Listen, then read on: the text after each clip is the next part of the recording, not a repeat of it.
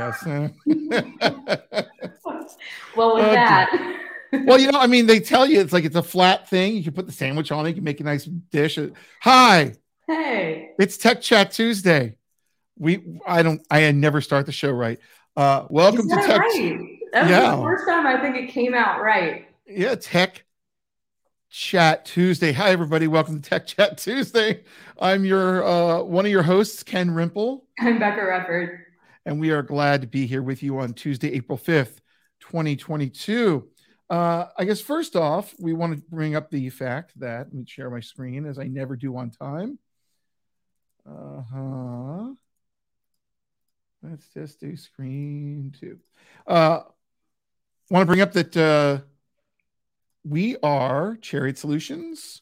Um, we have a, oh, oh, you're kidding me.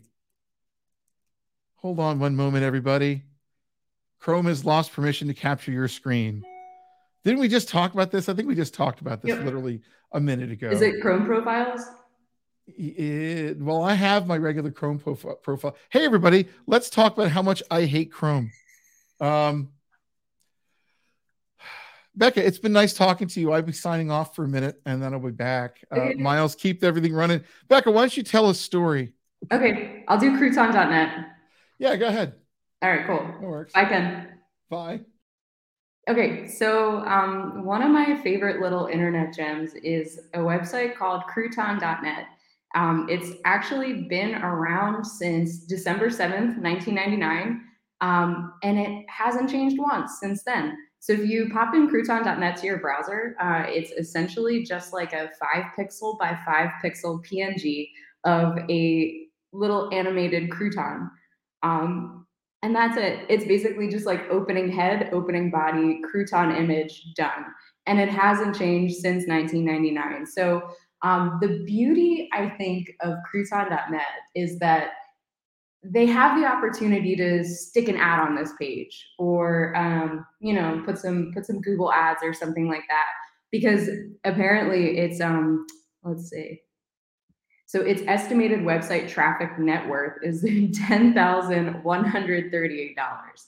So someone could easily stick an ad on that page and collect some cash, but they haven't. And I find that to be really beautiful. It's just a non-changing, fixed crouton out there on the website, and nobody's pocketing any cash from it or anything.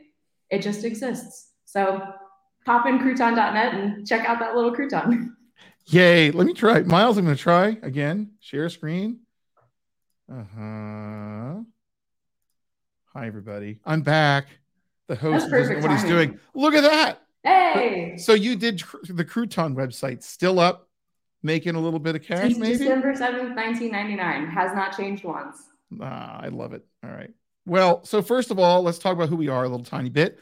Um, I had nice tabs and everything. It was so great, uh, but I didn't anymore. So we are Chariot Solutions, and we are a consulting firm that does lots of different technologies in the web and, oh, back-end application development. We do... Uh, cloud and all sorts of technologies. Anywho, um, so our website's chariot solutions dot com. Our podcast is available uh, on YouTube. If you go to YouTube slash Chariot Solutions, uh, you can pick our playlist and pick Tech, Tech Chat Tuesday.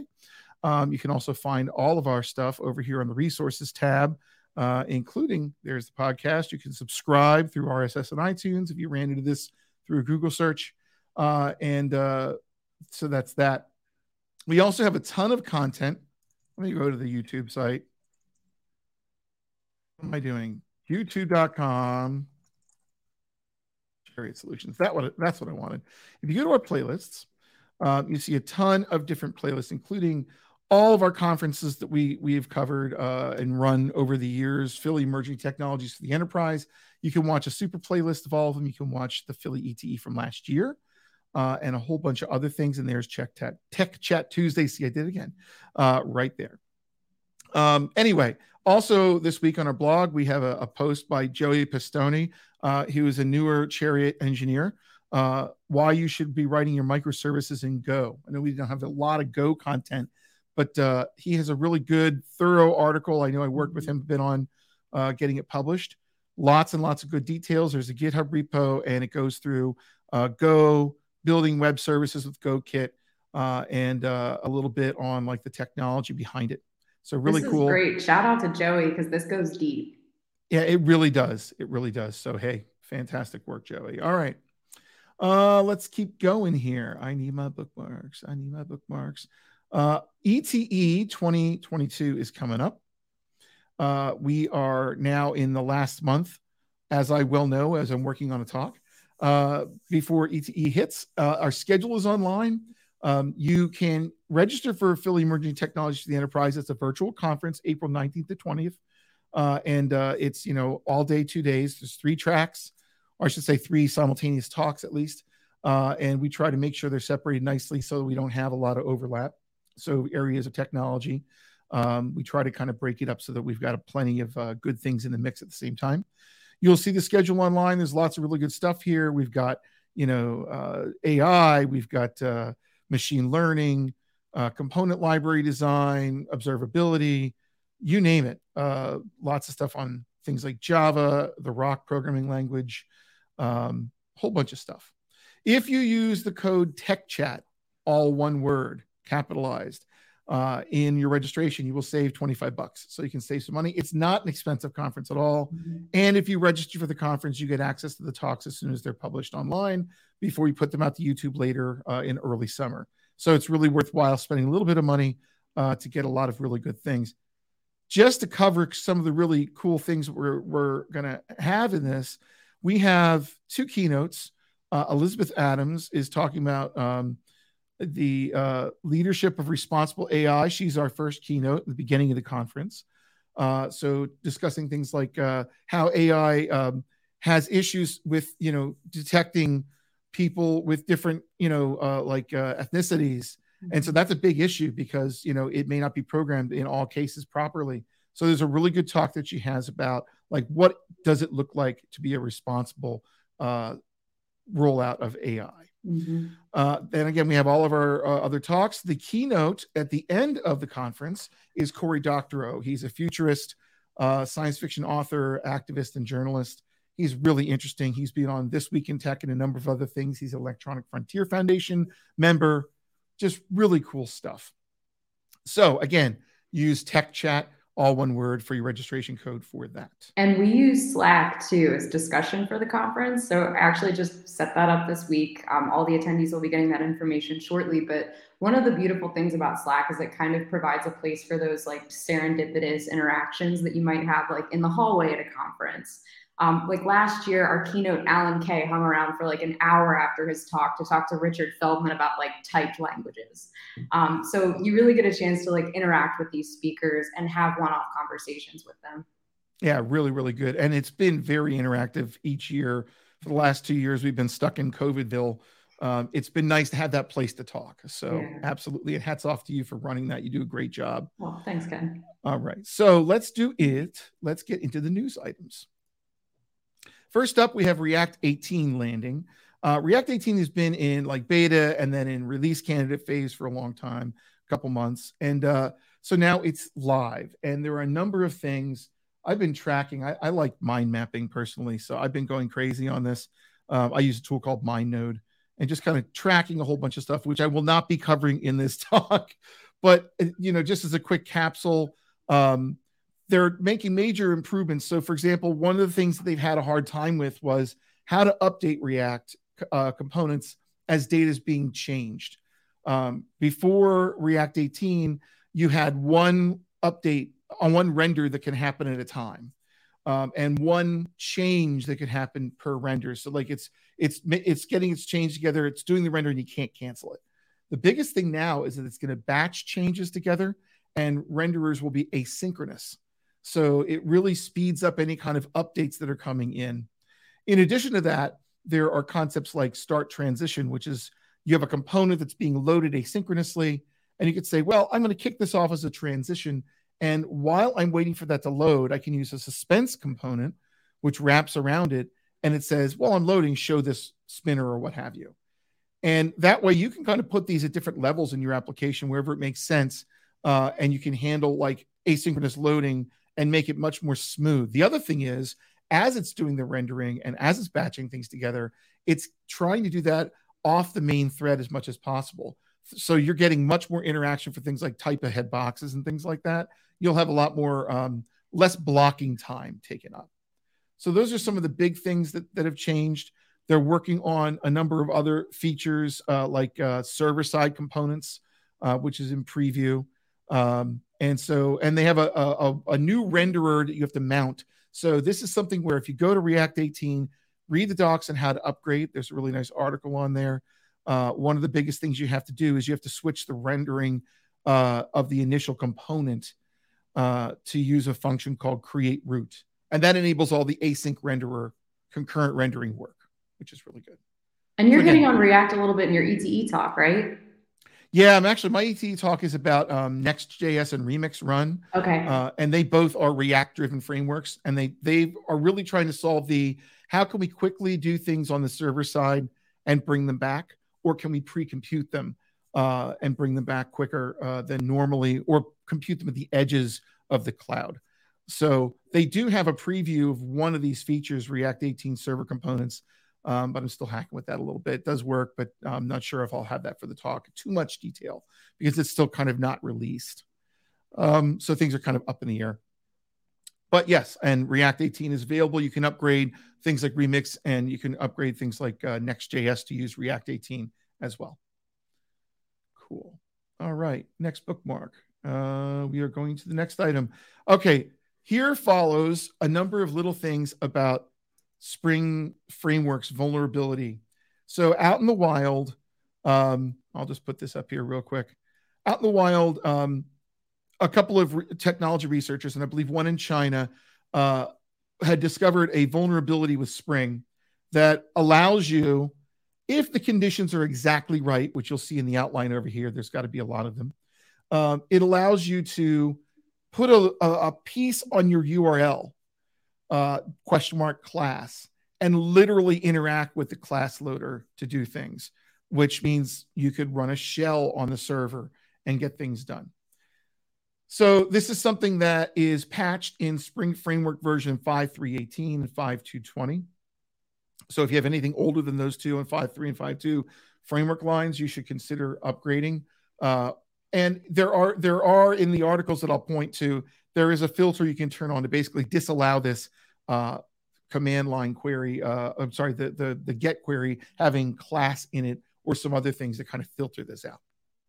Um, but let's look at what the, the, the details are. You have to be running J D K nine, which a lot of companies are doing further than J D K nine now. So that's not that you, uh, rarefied. You have to be running Tomcat for your servlets. A lot of companies still use Tomcat. One of the things is it has to be packaged as a, a web application archive, not a Spring Boot jar. And I think a lot of more modern Spring Boot applications use Spring Boot, and they deploy them as an executable Spring Boot jar. So this kind of is something that kind of keeps it out of the vulnerability list.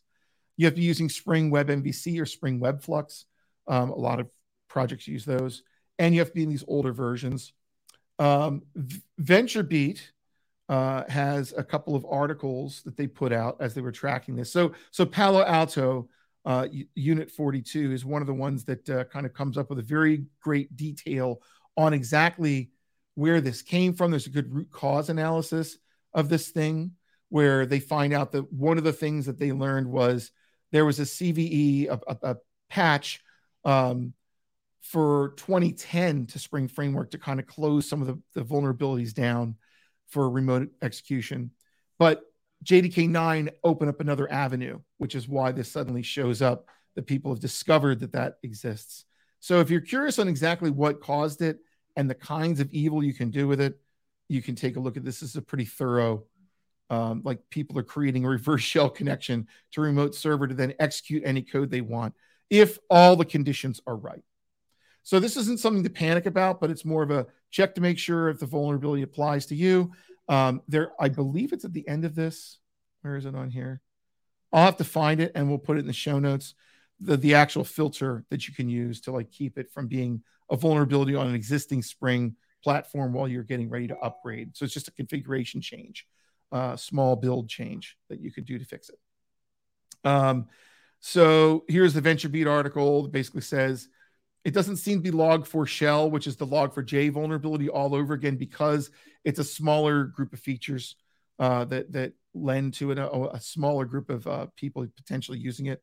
That said, you should take it somewhat seriously. Here is the, the comment from Will Dorman. The prerequisite, you use Spring Beans, which most Spring people do. Spring parameter binding, not everyone does that. Whoops. Um, it must be configured to use a non-basic parameter type, such as a plain old Java object. That is not what people normally do. So that's one of the things that keep it out of the world. Most most front-end applications today are things like React and Angular and Vue, communicating with JSON back and forth with RESTful A P Is.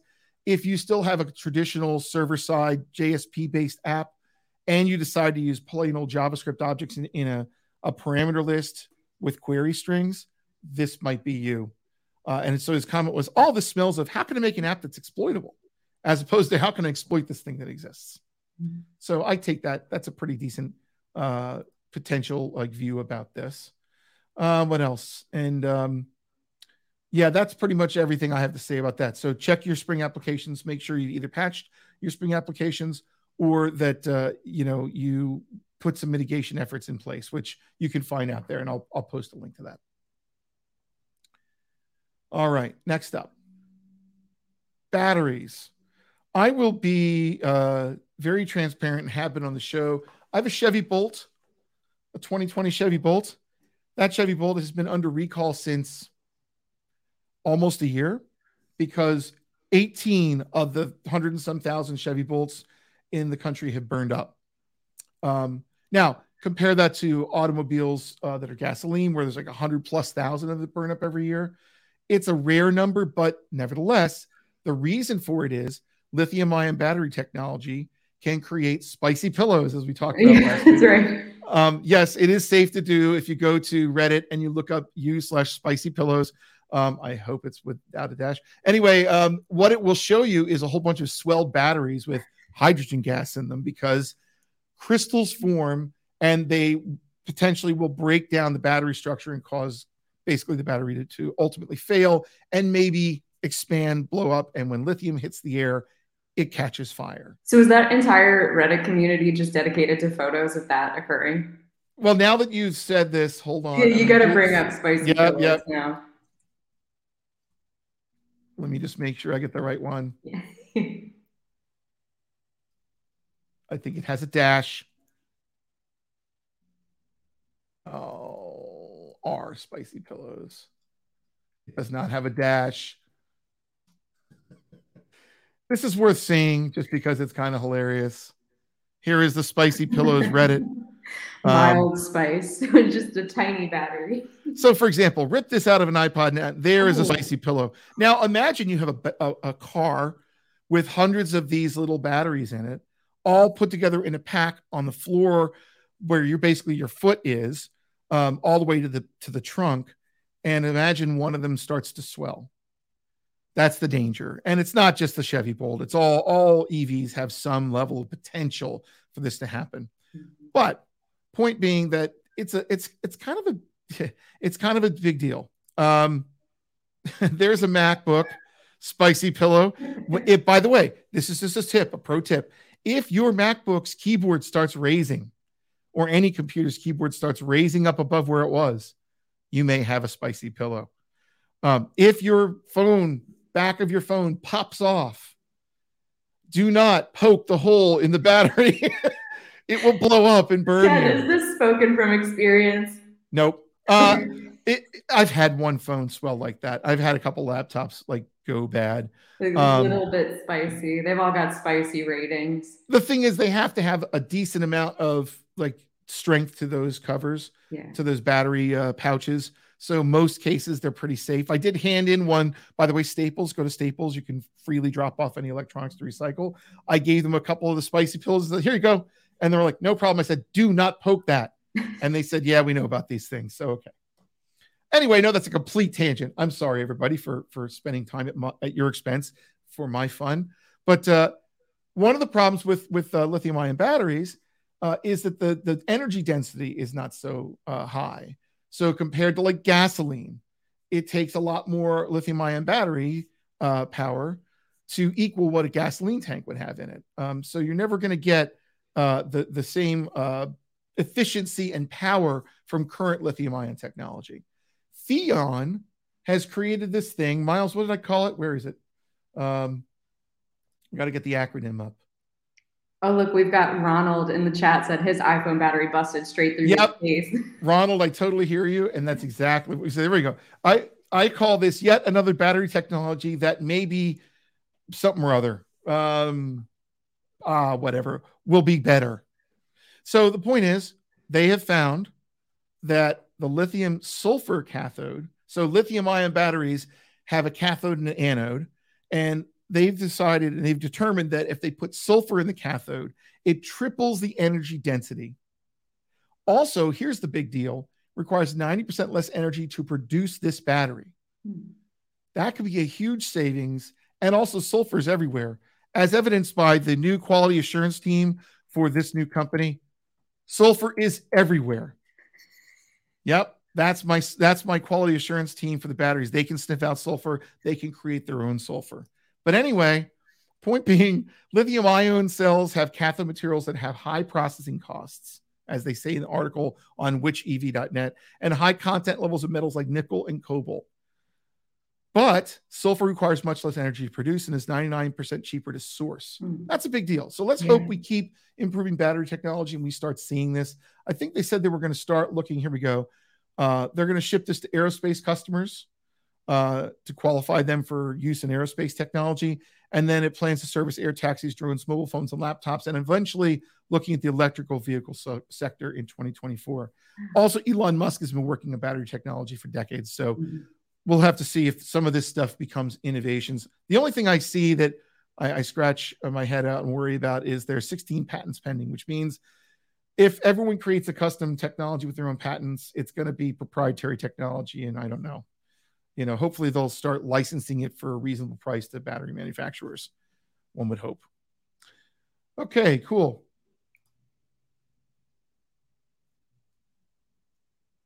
I found an interesting project called uh, uh, Form Troubleshooter in Google Chrome Labs. So this is something where they're still working on making this a, a, a public extension to actually be available on the Chrome store. Uh, however, you can download it. Uh, they even link to the download somewhere in here. There it is. And you can just download the extension. You go into, let me see here. Uh, this up. Uh, here's a little React app with a form. Uh, you go into your settings, sorry, more tools, extensions, and you run developer mode, and you can load an unpacked extension. So you download this extension, you unzip it to a folder, and you click load unpacked, and you point to the Form Troubleshooter, and it fires it up for now until you can get it on the extensions. But it's cool. I went and I grabbed just a random... Um, I grabbed a random uh, code sandbox sample of a React form, uh, fired it up, and right away it came up and said, hey, you don't have an input label for these things. Hmm. Um, yeah. And then here's some common mistakes, right? Found an element with invalid attributes. It didn't like placeholder. We wanted to see data placeholder, I suppose. Um, and then the form details. Here are all the fields and what oh, wow. they have and don't have. Isn't that cool? Yeah. And so this so, tests for accessibility in a sense too. That's mm-hmm. incredible. Isn't that great? So anyway, nice little plugin. Uh, I, I'll take anything that helps me with, uh, you know, debugging this kind of stuff. Uh, so it's called Form Troubleshooter. It is from Google Chrome Labs. It's an official uh, thing that that team is working on, which is nice. All right. So nifty, cool thing. All right. Let's go into, I'm in the wrong one. Who's a professional on this show? Becca, you're the professional on this show. I'm not. We are going to go into, let's talk. Uh-oh. Oh, hold music. Okay. Hold music. So the reason I fell down this hole was because I actually re-listened Oops. to Amber Case's keynote from E T E twenty twenty-one. So mm-hmm. Amber Case self-describes as a cyborg anthropologist, and her area of study is this this thing called calm technology. And so like the premise of calm technology is that the difference between annoying technology and technology that helps us is how it engages our attention. So this is through like notifications, it's through like sounds, beeps, boops, whatever. And she's basically, she's a major consultant to companies who are trying to figure out how to make these notifications, how to like um, create these sounds. So she gives some examples of some good ones and some not so good ones. And in her talk, she talks about um, she was pulled into a company that she wouldn't name, and they were making a smart fridge. And one of the features of this smart fridge was that it would like beep when something was complete or when it reached a certain temperature, something like that. Mm-hmm. And um, she was like, so what about the, the controls on that? Like, can people turn that off? Can they turn the volume down? And they said, no, we we want people to know when this thing is happening. Oh. She was like, that's the first meeting I ever walked out of, like just walked straight out of. You can't do that. That's that's like abusive to the customer. Yeah. That's annoying technology, basically. Mm-hmm.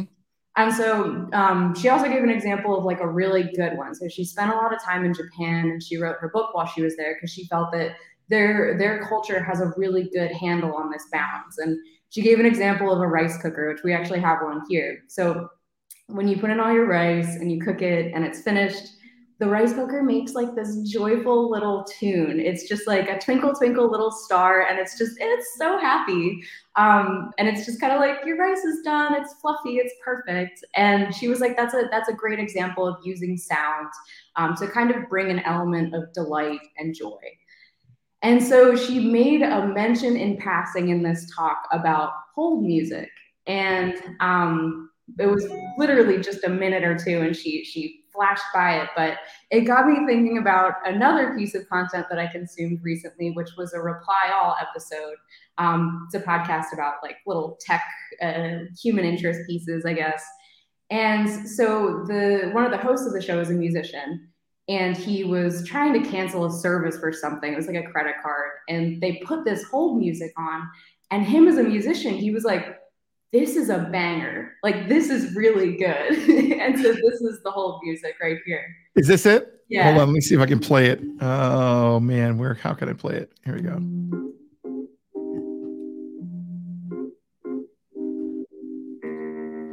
And so the other co-host describes it as the theme to the end of a long battle. Like, it's like slow motion in the seventies.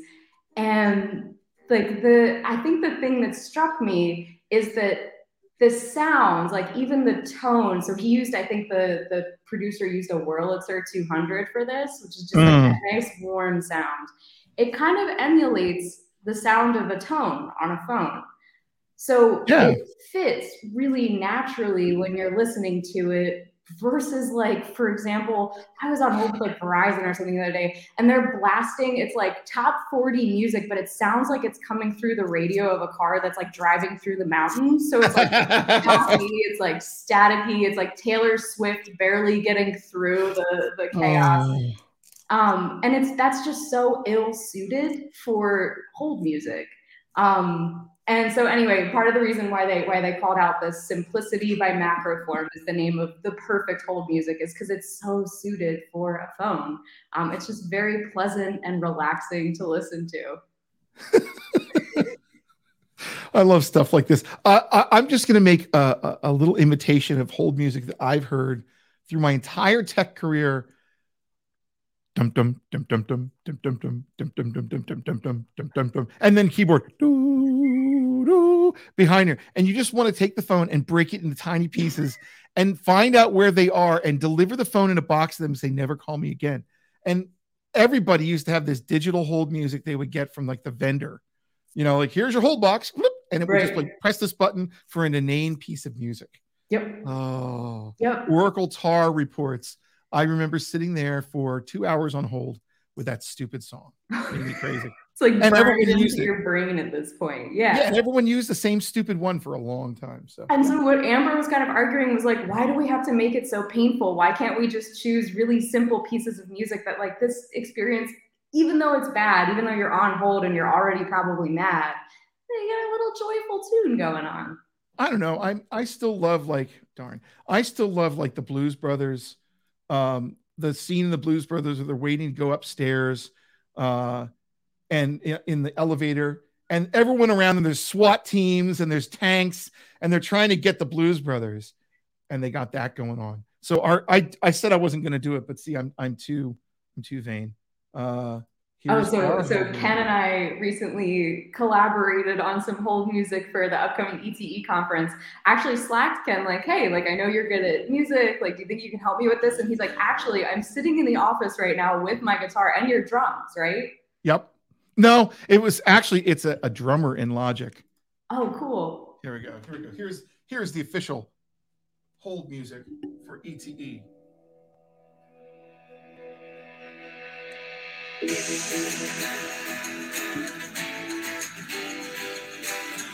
So I figured we wouldn't torture everybody.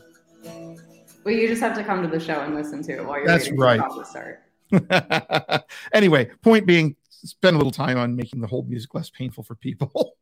Yeah. All right. Anyway, um, let's see here. What do we got? We and that's got... pretty much it. I waxed about crouton dot net. Actually, if you want to pull that up in the browser so people can actually see crouton dot net. That would Get be ready, everybody. crouton dot net. Hasn't changed since nineteen ninety-nine? Yep, nineteen ninety-nine. The producer for our like... show was born in nineteen ninety-nine. The what? Our, our current producer, Miles Rimple, was born in nineteen ninety-nine. Miles, this is as old as you. Oh, how cool is, is that? It? It's literally just open head, open body, crouton dot P N G. There it is. That's the entire document right there. I'm saying, like, I think this is just so beautiful because, like, they have the opportunity to throw an ad on this page or something and collect some cash. Like, it actually has a valuation of like ten thousand dollars or something like that. But everyone wants to have crouton dot net. It's just a beautiful little crouton. That's it. The International Crouton Users Group wants to uh, wants to get serious about their bread topics. Um, all right. Well, we now have a special for you. Uh, we have a great talk uh, coming up from Linda Rising. Uh, she is an agilist and an educator of all things agile techniques and cognitive uh, uh, topics for how people think and how people approach things and how people solve problems. Um, and Linda is just a joy to talk to. She has been in E T E at least two times in the past, um, back in the aughts. I know we brought her out a couple times when she was... Uh, Uh, she had, um, what were the books? Now, hold on. I I had everything all nice and set, and then I had to restart Chrome. So first of all, here's her website, Linda Rising, and let's debug it. There we go. Uh, so here's our, uh, her website. She wrote, co-wrote a book with another uh, person called Fearless Change, which is patterns, uh, like uh, finding out ways to uh, change uh, people's perspectives on things and introduce new tech and things like that. So it's patterns based. She was really into the patterns community. So you're in this pre-interview that we did before E T E. And then she introduced another one called More Fearless Change, which is kind of a follow-up book. Um, what we started out with on the interview uh, was we started talking about one of her talks, Thinking Fast and Slow, which was based on uh, this book by Daniel Kahneman. Um, he, uh, she'll go into a little bit of this, but the best way to understand what we're talking about at the beginning is to like take a pause and watch her talk from GoTo twenty nineteen. It's excellent. It's not going to overlap with her talk for E T E much. Uh, and it's also just a lot of fun. Um, the thought here, and I'll kind of set up for the beginning of the interview, because I didn't really cover it well in the beginning, is that the thesis of this person and his, uh, coworker or co-researcher, Uh, is that the, the brain has two modes of thinking. It's got two systems. One's called system one. And so system one is kind of this intuitive, not conscious level brain is the one that gets the flash of insight, has instant access to all your memories and can instantly recall them. Um, and it's the one where you're, you're in the shower or you're sitting down, you're taking a walk, you come back and you sit down. That's the answer. That's that part of the brain. You can't control it. You can't tell it what to do. But it's always processing things. Uh, and then system two is the brain that's the conscious brain. Uh, and system two is the one that we consciously solve problems with. Um, and so the reason I'm bringing this up is we talk about this a lot in the beginning of, the, of this particular interview. Uh, and so when you see the interview, you might be saying, what's system one and system two? Well, now you know that it's based on thinking fast and slow, and it's based on the asynchronous uh, primal brain that has all the access to memory and has lots of judgments on things and quick answers for things that it's got lots of biases that are sometimes wrong, um, frequently wrong, but it can give you quick answers. And then there's the other part of the brain, which is the one you're thinking about. It can do one thing at a time, period. It can solve one problem at a time. Uh, and uh, it's a really fascinating book. And that's where we start the interview. But Linda Rising, uh, again, has a topic. Let me bring up her E T E talk real quick. Um, I think she's fascinating. She's so much fun to talk to. Mm-hmm. Uh, her talk is about trees, agility, and me. I'll let her cover what the talk is about. Uh, but if you're going to uh, attend E T E and you like learning how people think and solve problems and how those things might go off the rails based on thinking uh, from you know different perspectives where you might have some biases involved, uh, that's just a little bit of what, what she is about, about educating people. So, okay, Miles, you can play the video and we'll catch you on the other side.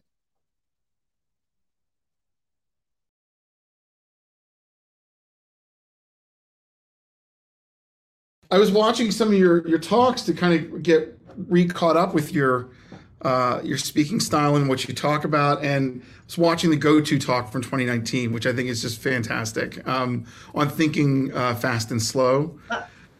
And I'm sure that's one of your most popular talks because everyone can relate to you know, the, the biases that your intuitive thinking comes into. And um, I wanted to share with you a little bit just because I thought it was funny. So I, I've been a musician all of my life. And so oh, I find a lot of, yeah, what do you play? Ah, all right, all right, all right. Yeah, yeah, yeah. You are a recordist, a recorder player. This is a tenor. Uh-huh. This is a tenor. So most people who have seen a recorder only know the soprano. Yeah. Mm-hmm. And it's usually plastic. Whole family, whole family. And we have a little orchestra in our community. So we teach people one of the instruments. And then we, we're just getting ready for uh, Irving Berlin concert. We just did Gay nineties. Of course, we do one at Christmas. And so in our orchestra, we can do anything. We don't have to play the early Baroque, late Renaissance music that, you know, this was a real instrument in the day. Yeah. Mm-hmm. That's what most people who play recorder feel you should be doing is music from that period. So it's not that we don't, because we do, but we also do. We can do anything. We did put the Beatles, Beatles on that concert. Thing. Yeah, I was just gonna say that's right. We both said Beatles, I think. Um, Beatles. There we yeah. go. Cool. So the reason I brought that up is because I think that you know. So so the thesis, at least that I caught from the Thinking Fast and Slow conversation, and what I should have read the book, as you had said, everyone buys it, doesn't read it. I'm in there, um, you know, but I think musicians really get this because we spend an inordinate amount of time getting good at our craft, playing, like, especially as a drummer. I was a drummer for many years before I switched to guitar. And uh, you sit there playing all the rudiments for drums and you're, you're playing them consciously until you get to the point where you think, you know, it's, it's muscle memory. Well, it's not muscle memory. It's the intuitive part of your brain, right? Yeah. But I find it's interesting because musicians, usually a lot of musicians make really good computer scientists. Yes. And it, it, it doesn't, it didn't make sense, right? It didn't make sense right away for me until I started thinking about the way people think. And it does make sense from the fact of that you've got the intuition coming from your system one brain, right? The, the, the, so why don't we talk a little bit about that? I know, I know you've got, uh, as your talk, I'm gonna see just before, I'm kind of all over the map here, so I apologize. But uh, your talk that you're going to give uh, is called About Trees, Agility, and Me. So hopefully I'm not kind of impinging on any of the topics there. Well, it, everything I do is, is about thinking. Mm-hmm. Okay. And, and so, yes, this is kind of a little bit remote, but mm-hmm. yeah, if, if you've ever been out, and, and that's what happens during the pandemic, we had to spend more time outside. Mm-hmm. Trees, trees really help your thinking process. Interesting. Yeah. So a lot of research. But in terms of like uh, the, the, the, the pivot between like system one and system two, the different types of the brain, the intuitive, quick thinking, fast computing, um, asynchronous brain, and your, I've got to work through a problem, logical brain. Um, it seems like software engineers use more of the intuitive part than they'd like to admit, right? Well, they do, but they don't do it in any kind of regulated process is only happens by accident. Yeah. That they try to override everything with system two. And so they overuse it. And even if you didn't read Kahneman's book, most people take away the wrong message, I think, from his research, which is system one is flawed. It's the one that has all the cognitive biases. So therefore you don't trust it. And you know that's going to do things that maybe logically you wouldn't be happy about. But that's not what I got. What I got was, yeah, it is flawed, but it's where all our creativity, all our imagination, all mo everything that we remember in the way we remember it is all there. And then we don't take advantage of it. And that includes software people because they want to, you know, just one more compile. I, I, I've, I've almost got this bug. All, all I need is just five more minutes and I'm done. When if they left it and went outside and talked to the trees, you know, in five minutes, they would have had it. Yeah. And they should have done that five hours earlier instead of sitting, focused, concentrating, overusing system two. It's so true because I find myself thinking to myself, I really should take a break now. Yeah, but you don't. No, I'm going to get it. I'm going to get it. And then finally when I do and I come back, I'm like, oh, it was a missing brace. One missing brace. Oh, it's the worst. So funny. So as a yeah. musician, you, you'll be familiar with this. Like as a musician, you get to the point where you just kind of know where things are. So you know you're, you know enough of the scales and the notes and things and what you can do with them. And I remember when I was in my high school years, I was being taught by this really talented jazz drummer. And what he would do is he would sit down with me. We'd sit across from the practice pad from each other. And he would get me to start playing something. And so we're playing. And he would start asking me questions. How was your day? What did you do today? Like, what, how you, what's, what are you listening to? And he would do this enough every single time to the point where I had to work really hard at like practicing so that when I came back, I didn't have to think. So we had this phrase of if you think, you sink, which I, I really got a kick out of. And that's totally that. That's totally the, get, get it to the subconscious part or the, the unconscious part of your brain. Yep, because system one can multitask. Mm-hmm. System one, once it understands anything or once you've practiced enough, that's, that's how we drive. Mm-hmm. We don't consciously think about, all right, well, how do I get this thing going? And where, where's the turn signal? And, and where's the windshield? We just do it. And we can do it while we're talking to somebody. So we're obviously multitasking. And that's why people have the illusion that they can multitask. And the only reason why they're able to do that is system one is performing some bit. That's why we can walk. Yeah. And also have a conversation because walking is not something that requires our system too. We just know how to do it. But in the beginning, babies, they have to think about it. Yeah. They're consciously aware of, all right, if I do this, I'll fall down. I better try something else. And so it takes a long time to move those conscious practiced moments into system one. But once you do, now you can do. And the amazing thing about system one is there seems to be no limit. It's amazing. It can handle so many activities. So why not hand it everything you can and stop using your system two, save it for things where you don't have a choice. You have to do system two for that. It's interesting, like uh, you think about when you're teaching someone to drive. I taught my kids to drive. So far, two out of four. I'm getting to the girls next. And, uh, but uh, I remember like you can't really communicate well with a learning driver at all because no. they're so, no. you know, this is this, right? I'm going to die. I'm going to kill somebody. Well, you know? Or you can't communicate with an experienced driver in an emergency.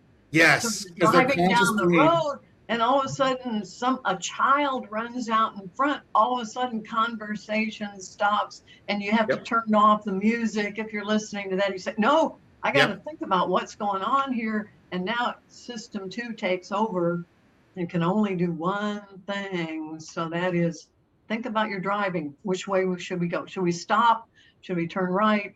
We don't want to hit the child. You know, so that, yeah, even things we know how to do unconsciously, if something happens so that we have to think about it. So yeah. Another good example is a good way to get, if you're a sports player, you play tennis or golf or something, and, and you're with somebody and say they're, um, say a golf player, and you say, wow, how is it that you do that initial drive? I look, you're just going yards and yards ahead of me. How do you do that? Do you put your shoulder down and then step forward, or are you leaning back? Or, and now they're going to think about it, and they're not going to be as good, because they're going to say, oh, let's see, how do I do that? Do I put my, ooh, do I shoulder? No, no, I'm not doing, wait, what am I doing here? And now you have just messed with their game. Yeah. Oh, my daughter told me a funny one like that. My youngest daughter, she said, uh, what we do to people at school to mess with them. She was in middle school at the time, younger middle school. She said, you are thinking about your breathing. Don't worry, but you you're you be aware of your breathing. And then the person's like, exactly. Mess up the autonomic function. Yeah. Yeah, don't think about an elephant. So exactly, that's a good way to get in the sort of in the way of something that you do know how to do. Yep. And and in fact, the the classic example of that is Tiger Woods, who revamped his golf game several times by saying, all right, I'm an expert, I'm a pro, I've been doing this for, you know, since I was two years old, but he wanted to do it better. And that meant he had to undo it. And that meant he had to think about it and break it down and say, ah, I am putting my right shoulder forward. I don't want to do that. So I need to practice pulling my right shoulder back. And now he had to sort of back up mm-hmm. and relearn that and undo old habits. And most of us don't do that. That is so hard to take something that we know how to do already, and we've been doing it forever, and to say, you know, I really could be better at whatever that is. So that means I have to move it back into system two, slow it down, break it apart, so that now I can really study it and then do it again, practice again to get it back into system one. There are not many people who have the fortitude, the energy, the time, the desire to take something that's working well and say, I could be even better. And be a beginner for, for a while. Because you yes. really kind of make, have to put yourself back into that be, the old Zen mind, beginner's mind book. Beginner's thing. mind, exactly. Same and thing. It's, it's uncomfortable, because once we've been an expert, that's why it's really hard, in, say, in software, to learn a new programming language, especially mm-hmm. if it's a new paradigm. Back in the day, in the eighties, no one will relate to this, but we were moving out of COBOL, C, FORTRAN, which are procedural languages, mm-hmm. into either A D A, third generation language, or C plus plus, object-oriented language. And most, I mean, there are exceptions. Most people could not do that. Yeah. I remember the same thing about client server, when client server was a big yeah. thing, when P Cs started getting smart, yeah. and people were starting to program desktop programs, even, even Visual Basic and stuff like that. They, they yeah. couldn't make the jump from a monolithic, I know how this whole system works because it's a system, to breaking into two systems and learning a brand new platform. Yeah. And yeah, I think that's why I've always enjoyed doing software consulting, because like I've never stuck in one mode for more than a, a little while. I have to keep paying attention to the new technologies. And it's helped me, I think, be able to, uh, absorb new things. Like I'm not, yeah. I'm fearless about learning new things. I know I'm going to feel dumb for a while, you know? But uh, I think you kind of have to. You have you have to go, and you have to really make a lot of mistakes, break a lot of eggs to make an omelet, kind of thing. You know, to be yeah, pithy and about. I, I think there are some people who have a, a talent for that, or a knack for doing that, or maybe once you've done it, then you realize, all right, this isn't going to kill me. okay, yeah. I'm going to have to back up. I won't be the expert anymore in C or FORTRAN. It, it's okay, because yeah. I, after a while, I will be pretty good at this new thing, and then I'll get even better. But a lot of people are afraid, and it's threatening to their status, especially if they are really respected guru of some sort, and everybody comes to them because they get stuck on some problem, and they go, oh yeah, just go talk to so-and-so because he's the guy who knows. And it's hard to give that up. Yeah. Oh yeah. Yeah, it is. And like when you're doing, so so let me back all the way up, because I know we kind of came in in medias res almost. We were like talking about a topic right away without really introducing and talking too much about your background. But you started out, I think you said you started out as a mathematician and went to computer science, which I think I could see the the kind of leap there, because it's like you're solving problems mathematically, and now you've got computers to solve problems, and you want to learn how to do that, right? That was was that your impetus for going into computers? Well, wait, you, you missed a big step, because I actually oh. started out as a chemist. Oh, even better. Let's start there. Now, my bachelor's degree is in chemistry. Okay. And I, I've always loved chemistry. And, mm. you know, I was born in nineteen forty-two, so do the math. I just had a really bad birthday. Oh, my God.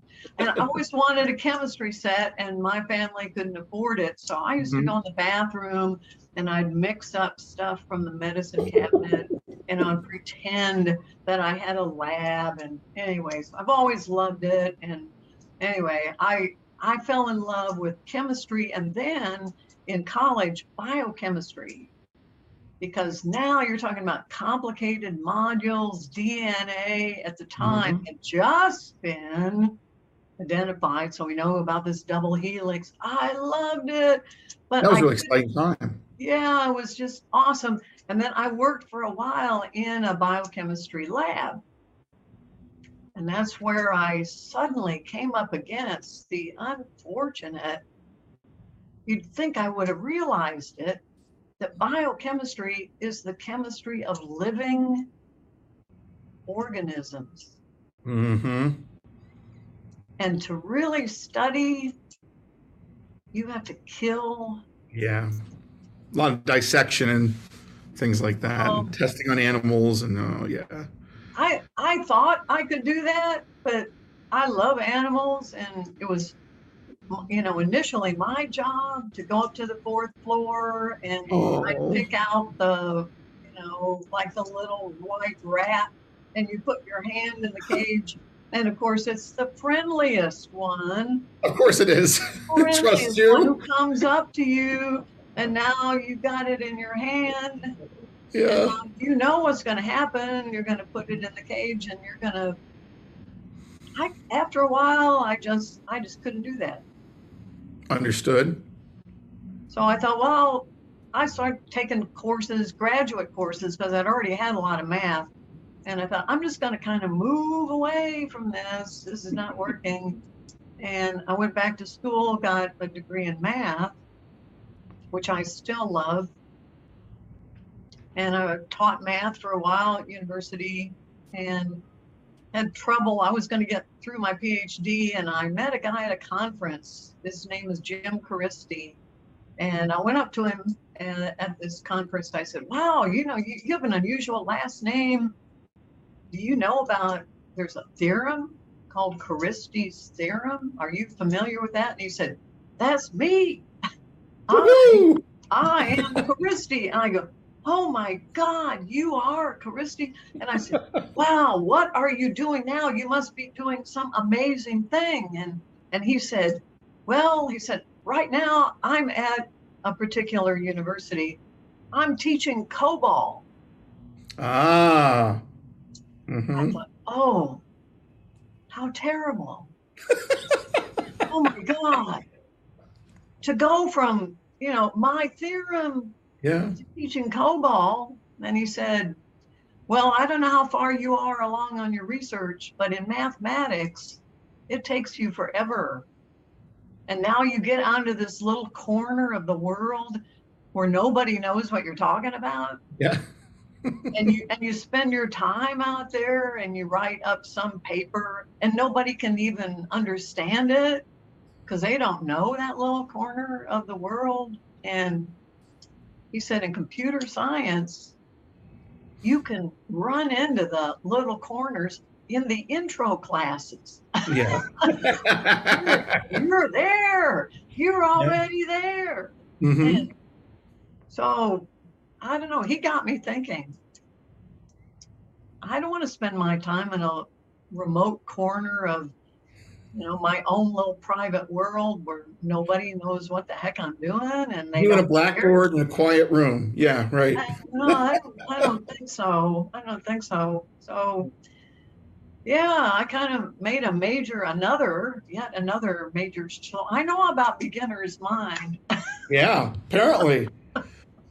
So you did oh, software yeah. engineering. So you did software engineering for, I'm assuming, many years, and then you decided to. When did you? How did you run into the Agilists? Like, how did you step into that world?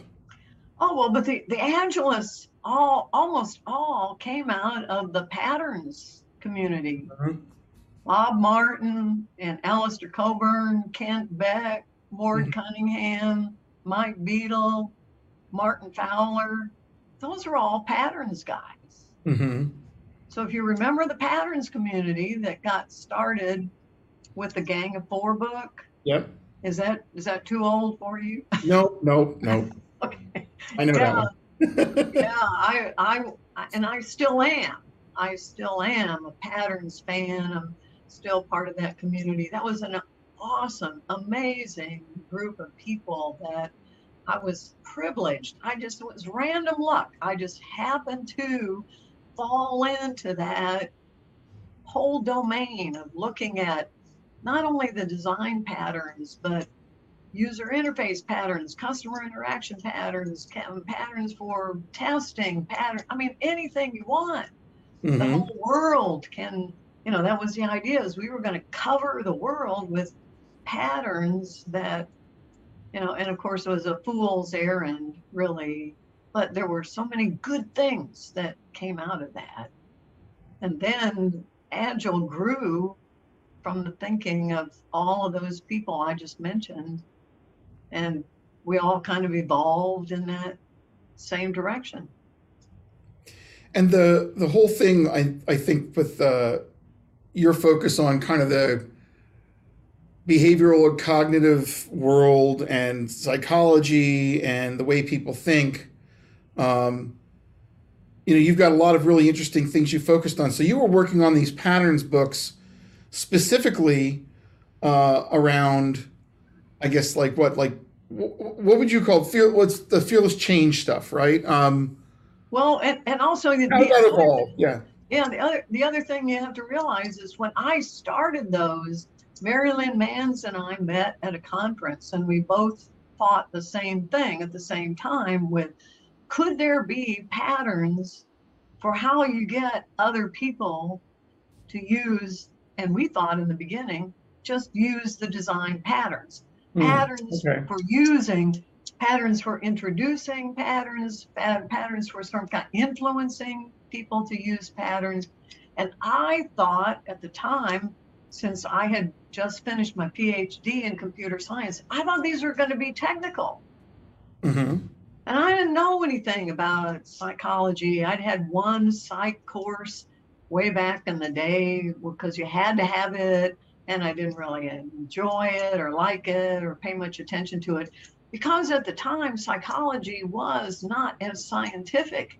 Yes, they did experiments, but they didn't have fMRIs. They didn't have, for instance, this mindset of being a little more technical. It was too mushy, I think, for me. But that came later, and along the way in writing Fearless Change, I thought, wait a minute, these are not technical. This is about people. If you want people to do something, it's not about how you phrase your argument or what bullet points you put in your logic or what is it that you're going to tell. No, it's about understanding, where are they? What are they worried about? What problems can you help them solve? everybody wants to know the same thing, which is what's in it for me. Well, to that point, um, one of the things you you have is the do food pattern, right? Yes. I love that one. Yes. So, and it makes sense. It's my favorite. It's my favorite. And, and again, it took me a long time to come around to that, but I saw it myself. And once you've had that experience of, well, how do we get this team that's not really working well? And I, I would like to have them start trying to learn these design patterns. Well, you say, hey, let's get together and I will bring some cookies. uh, and we'll talk about, you know, I'll, I'll introduce the mediator. You know, they go, oh, mediator, I don't know about that. Have this cookie. Cookies. Cookies. Oh, yes, cookies. I knew people. In fact, they sat in my row, you know, in the little cubicle warren where we were already. They would go investigate, and they would not go to a meeting unless they knew they were going to have donuts or cookies. Yeah. And these are guys who are making so much money, and yeah, they are mostly guys. Mm. They're making so much money, they could go down to the cafeteria and buy as many of those chocolate chip cookies as they wanted, but that it was free. Right. Something about that. And I it's never did really understand that mm-hmm. for a long time. I thought, this makes no sense that that would be influential, but it is. It is. It's so funny. So, so some of them, you know, I was, I think this was the the uh, the patterns talk that you did. Um, t I took notes on uh, from twenty twenty. Maybe you were talking about some of these things and taking kind of your some of the the things that you brought up. So one of them was about critics, right? We all deal with critics in the workplace, where you know you you and it works on your imposter syndrome pretty hard. Like you're discussing something you're working on, and you're still working it out, and someone says that'll never work, you know. But sometimes, if you don't listen to the critics, you're just going to barrel down a road and not have a clue about what you're doing. No. Yeah. Now, there are so many. There are, are sort of a little sub collection, a sub pattern language, if you will, for dealing with resistance. Mm-hmm. And there isn't any single one of those patterns that has anything to do with arguing back. Mm-hmm. And that's what we all want to do. You know, somebody comes at us and says, oh, Agile is a pile of garbage. It'll never work. We tried that before, and it was a total failure. Get out of here. I don't want to even talk about it. And then we start arguing. We say, well, you don't really understand it. Let me explain it to you. Let me tell you about it. Let me give you the reasons. Let me show the evidence. And, and they're not going to have it. There's nope. something in us that just cannot let that go. That's what we think the response should be, is to pick up the sword and, you know, fight back. I'll show you. Let me show you what I know and how stupid you are. You don't get this. I win. Yeah. I understand it. Whereas yeah. you, you don't have a clue. That's our approach. And we don't understand why that is so ineffective. Right. Well, we just had four years of that. So, you know, social media is like the worst part of the whole thing. It's like everyone is just yelling at everybody else in cyberspace. And I don't know. It's interesting. You know, you think you, that, that people evolve to a certain point, and then we're kind of right back to where we were in earlier times, arguing with each other and shouting in the wind, you know? Yep. So it's just built into us.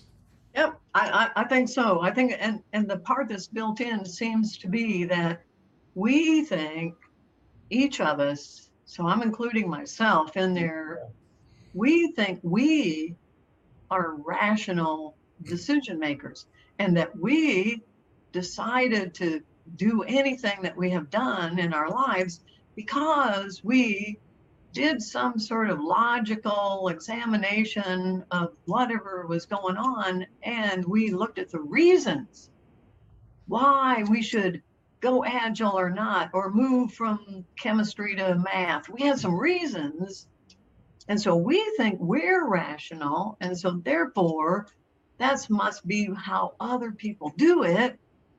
And so we will help them in that process by giving them the reasons why they should come to the same conclusion that we did. When in reality, as we were talking about system one and system two, system one is the decider. Hate to quote George Bush, but system one is the decider, and just we have no idea. We have no clue how that decision was reached, but system two cannot let that go and will make up a nice story, set of reasons why. That's called rationalization. Mm-hmm. And it makes sense. It has to make sense. And so we think that that's why we did it, when really we have no clue. And we never will. We never will. Yeah, your, your intuitive part of your brain goes, here, that's the answer. That's it. You believe that's this. It. This is right. Yes. That's right. You're going to go this way. You're going to marry that person. Huh. You're going to go into chemistry. You're going to love Agile. You're going to find a, you know, this community of patterns people, and you're going to get so excited. You didn't decide that. You didn't make any of those decisions. So as soon as we can, if we can just get a hold of that, then we got to realize this person we're talking to, the resistor, well, I have no idea how they got to where they are either. And the absolute best thing you can do is just be curious and ask questions and listen. Don't argue. And in the middle of some of those conversations that I've had with people where I'm just, oh, interesting. So you say Agile, well, wow, you, you mean you really tried it here? Oh my goodness, when was that? And it, and now they know you're not going to beat up on them, mm-hmm. push back. So they become a little more open and they stop pushing. And now you're really having a Con- you are communicating, you're listening to each other. And sometimes right in the middle of that, they will say, you know, maybe I could try it. Yeah. As and you said, people time, just want to be heard. They, they want to be heard. Time, yeah. Every time that happens, I just, I just have to go, oh my God, how did that happen? I, I, I just I just had a conversation with one of my neighbors who refuses to be vaccinated. I, I do live in Tennessee. Yeah. And I was just doing the same thing. We were just walking down the street. I said, oh, well, you, you think that's not a good thing? And, yeah, oh, I'm just, I'm afraid of this. And, oh, that's terrible that you're afraid of that. Oh, yeah, and I think maybe it's, you know, and I go, oh, you really think that? Oh, my goodness.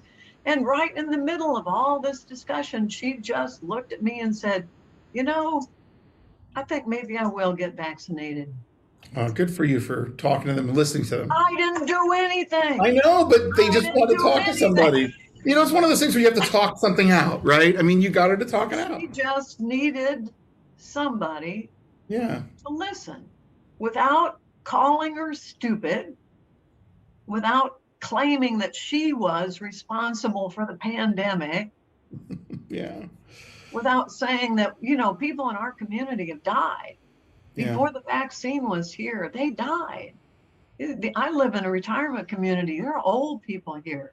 Mm-hmm. And yeah. they died. She knows that. I didn't have to tell her that. Mm-hmm. I didn't hold her personally responsible for any of that. I just listened.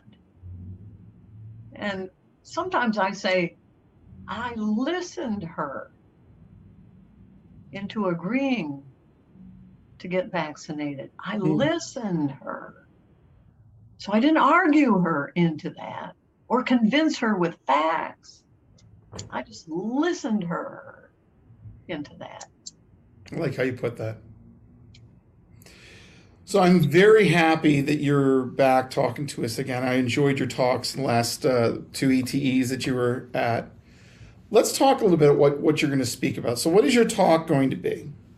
It's about trees. We all love trees. This is not about how we can help the trees. You know, there are a lot of environmentalists, and I admit it, I'm an environmentalist. This is not about how we can help the trees or climate change, or we want to save the planet. This is about how the trees help us. And if we realize how powerful that help could be, that we might do a better job of allowing the trees to make us better. So it's basically the story of what I learned during the pandemic in walking outside, which I typically don't do. I go to the gym. Mm-hmm. And when the pandemic hit, the gyms closed. And I thought, what am I going to do? And my husband and I realized we live in a community with miles and miles and miles of walking trails. That's why we moved here, but we never use them. Mm.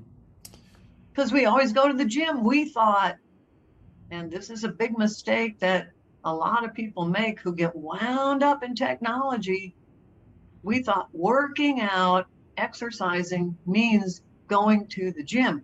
Walking, oh, that's okay. But is that real exercise? I mean, is that serious, real exercise? No. So we were snobs. We were exercise elites. Mm. And we did not do ourselves a favor. So I don't want to give away. There are several punchlines in mm-hmm. the talk about things I learned. The title has to do with learning about trees and about agility and about myself. So I've got three punches in there that I thought, wow, I didn't know that. Wow, I didn't know that. Wow, I didn't know that. That had enormous impact on me personally and on what I can help. I mean, that's why I read Thinking Fast and Slow and uh, The Master and His Emissary, which I just finished, which is, oh my God, that was a slog. Oh, wow. Try to find things that will help other people. Mm-hmm. So it's got some of that as well. That, look, I learned this. I think it helps. Maybe it will help you.